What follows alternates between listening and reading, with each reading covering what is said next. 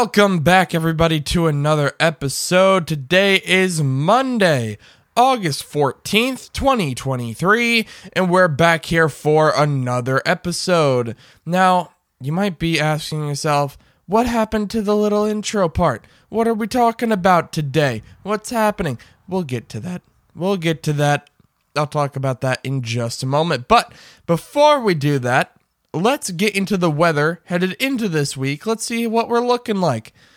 Starting off in Los Angeles, California. It'll be mostly clear today with a high of 83 degrees. In Houston, Texas, it'll be partly cloudy today with a high of 102 degrees. In Chicago, Illinois, it'll be a uh, little little rainy, little rainy. Got some thunderstorms rolling through today with a high of 76 degrees and to round it out in New York City. Expect some light rain, you know, a little drizzle coming through with a high of 87 degrees. So, the reason for no little intro part, no little opening music and stuff like that, except for our normal, uh, you know, pre-episode music there, is because this is just going to be a quick update episode. We have just a couple of stories here with some updates on things that happened over the weekend and some more details about a couple stories. We got the Maui wildfires, which we'll talk about here in just a second, as well as the hearing for former President Trump that took place on Friday in the DC District Court. So, let's not mess around here. Let's jump right into it because I've got nothing much at the top. Actually, no, I lie. I do have one thing at the top. I almost forgot about this. This is a perfect moment to do this. All right. So, with the first game of the Women's World Cup semifinals happening at 4 a.m. tomorrow morning, that is obviously before the Eye on the Ball show gets released. So, I want to give my prediction for that game now.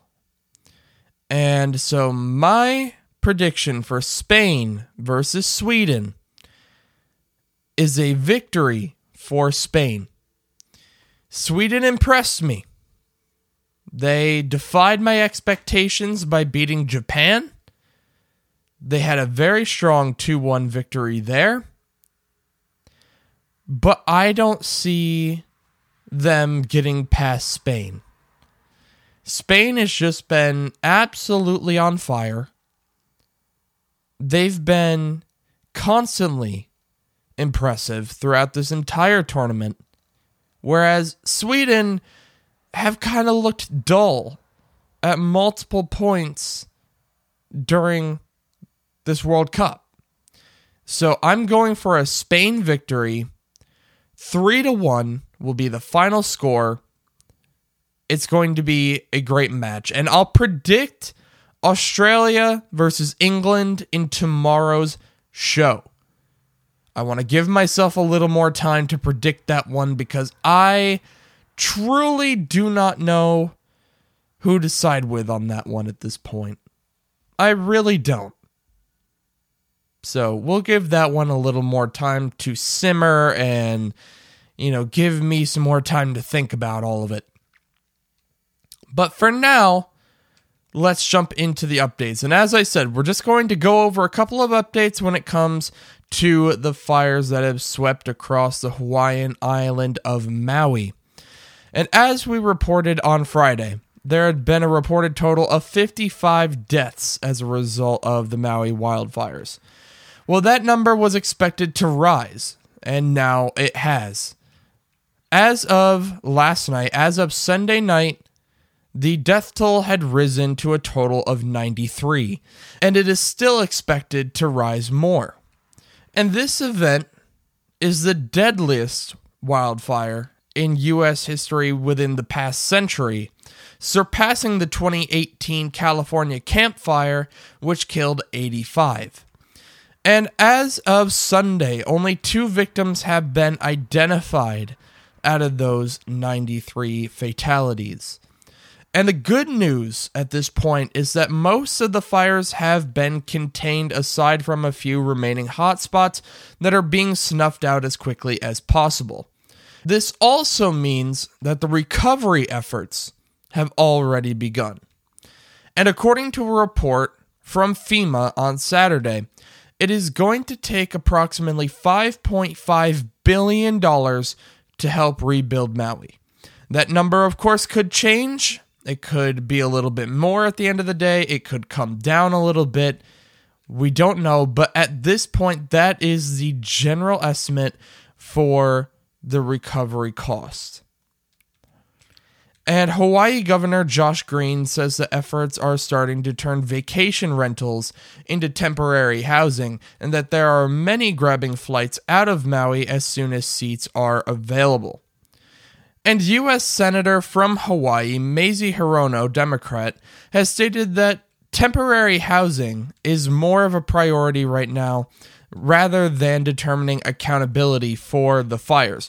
But speaking of accountability, there are two residents of the island who have filed a class action lawsuit against the state's electric utility for not shutting down power when there were warnings coming in about dangerous winds sweeping across the island. So that lawsuit has been filed. That is currently underway. The recovery efforts, again, are underway in several different facets. The cause for the wildfires is still, as we reported Friday, being said to be climate conditions, you know, drought conditions, high winds, low humidity, things like that. Trump had another hearing last week, this time on Friday, and this hearing was to determine the level of restriction imposed on materials gathered during the discovery process and the restriction put on the former president when it comes to publicly talking about these materials. And this is in the case surrounding the election turnover effort. You know, this surrounds former President Trump's involvement in the effort to overturn the 2020 election result, and this was in the DC District Court. So the hearing lasted 90 minutes on Friday morning, and District Judge Tanya Chutkan, who is overseeing the case, decided to split the lines between what Trump's team wished for and what Jack Smith's team was aiming for. All in all, Chutkan expressed the fact that Trump still, of course, had his right to free speech, but that it wouldn't be absolute. There would be restrictions imposed on what materials he could speak of publicly, gathered through the discovery process. First off, the protective order put in place makes clear that there will be no restrictions put on materials that are publicly accessible already, nor will there be restrictions be put on materials gathered by the defendant or defense counsel independently of the discovery process. But there are numerous different types of materials that the former president will not be able to speak publicly of. And some of those include materials with personally identifying information, grand jury subpoena returns, and witness testimony information gathered under sealed search warrants. There are also restrictions on what Trump can do or what he can't have when viewing the materials. Examples include that Trump will not be able to have any device capable of photocopying or recording, such as a smartphone, if he should view the materials without his lawyers present. It also requires that the former president's lawyers ensure that all sensitive materials are gathered and safeguarded when he has finished viewing them. There are even more details to these restrictions, including giving prosecution power to decide which documents are considered to be sensitive materials and thus restricted. And there are more hearings set for Trump on this matter later this month. Uh, by this matter, I mean in the DC District Court regarding the election turnover situation. So we will continue to keep our eyes on this matter as the rest of the month goes on. But now we jump into good news. Just just because this is a quick roundup episode doesn't mean we can't have good news. I mean, come on. It is the way we end these episodes. And today I have a truly heartwarming story. I I really do. This is incredible. So, there were two teammates on the Eastern Michigan University football team. Brian and Zach. Well, Zach as the rest of the team knew very well, worked extremely hard to keep his place on the team and to keep his place in the university because he did not have a scholarship. He had to pay $17,000 per semester in order to stay in the school, in order to keep in good standing and to stay on the team. And so on the side, you know, he would do all kinds of different work, you know, roofing, flooring, bunch of other little odd jobs and stuff like that. He would even donate his blood plasma. And so he was doing all this just to stay in school, and Brian got wind of it. And Brian said, "You know, I had this full full ride scholarship, but it seems like there's someone that deserves it more than I do." And so he went into his coach's office one day because Zach had actually said that he was probably going to quit the team because of the cost of everything. You know, the bills were starting to rack up. And so he was going to quit the team so that he had more time to work and to just pay everything off. And Brian walked into his coach's office and was like, Is there a way that I can hand over my scholarship to Zach.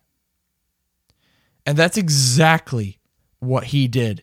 The coach announced it during a team meeting where he was praising Zach's work ethic and then announced that Brian was going to hand over his scholarship, and the two just got up and embraced and had a real nice moment. And Brian said, you know, he would have done it for anyone. If it hadn't been Zach, if there was someone else that deserved it, he would have given it over. It's a truly amazing moment right there. Someone has given up their college scholarship, a full ride scholarship, to a teammate. That's not something that you hear every day. That's not something that comes around every day. That is incredible and I feel like if I was there at that moment, I would have cried a little bit because that just touches your heart in so many ways. But that is the end of this episode, y'all. A nice little roundup episode, quick one, but I hope you guys enjoyed either way.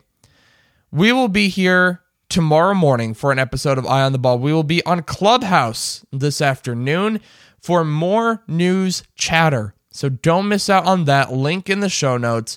You can listen to the replay after the live stream if you can't make it. If you can't make it to the live show, it is always on replay. So you can always come in and listen to that. So you have options. You have options there. But link in the show notes to that. Again, we'll be here tomorrow morning. So don't miss out on the sports show. I hope you guys have a great Monday a great start to your week, and we will see you here very soon. Bye, guys.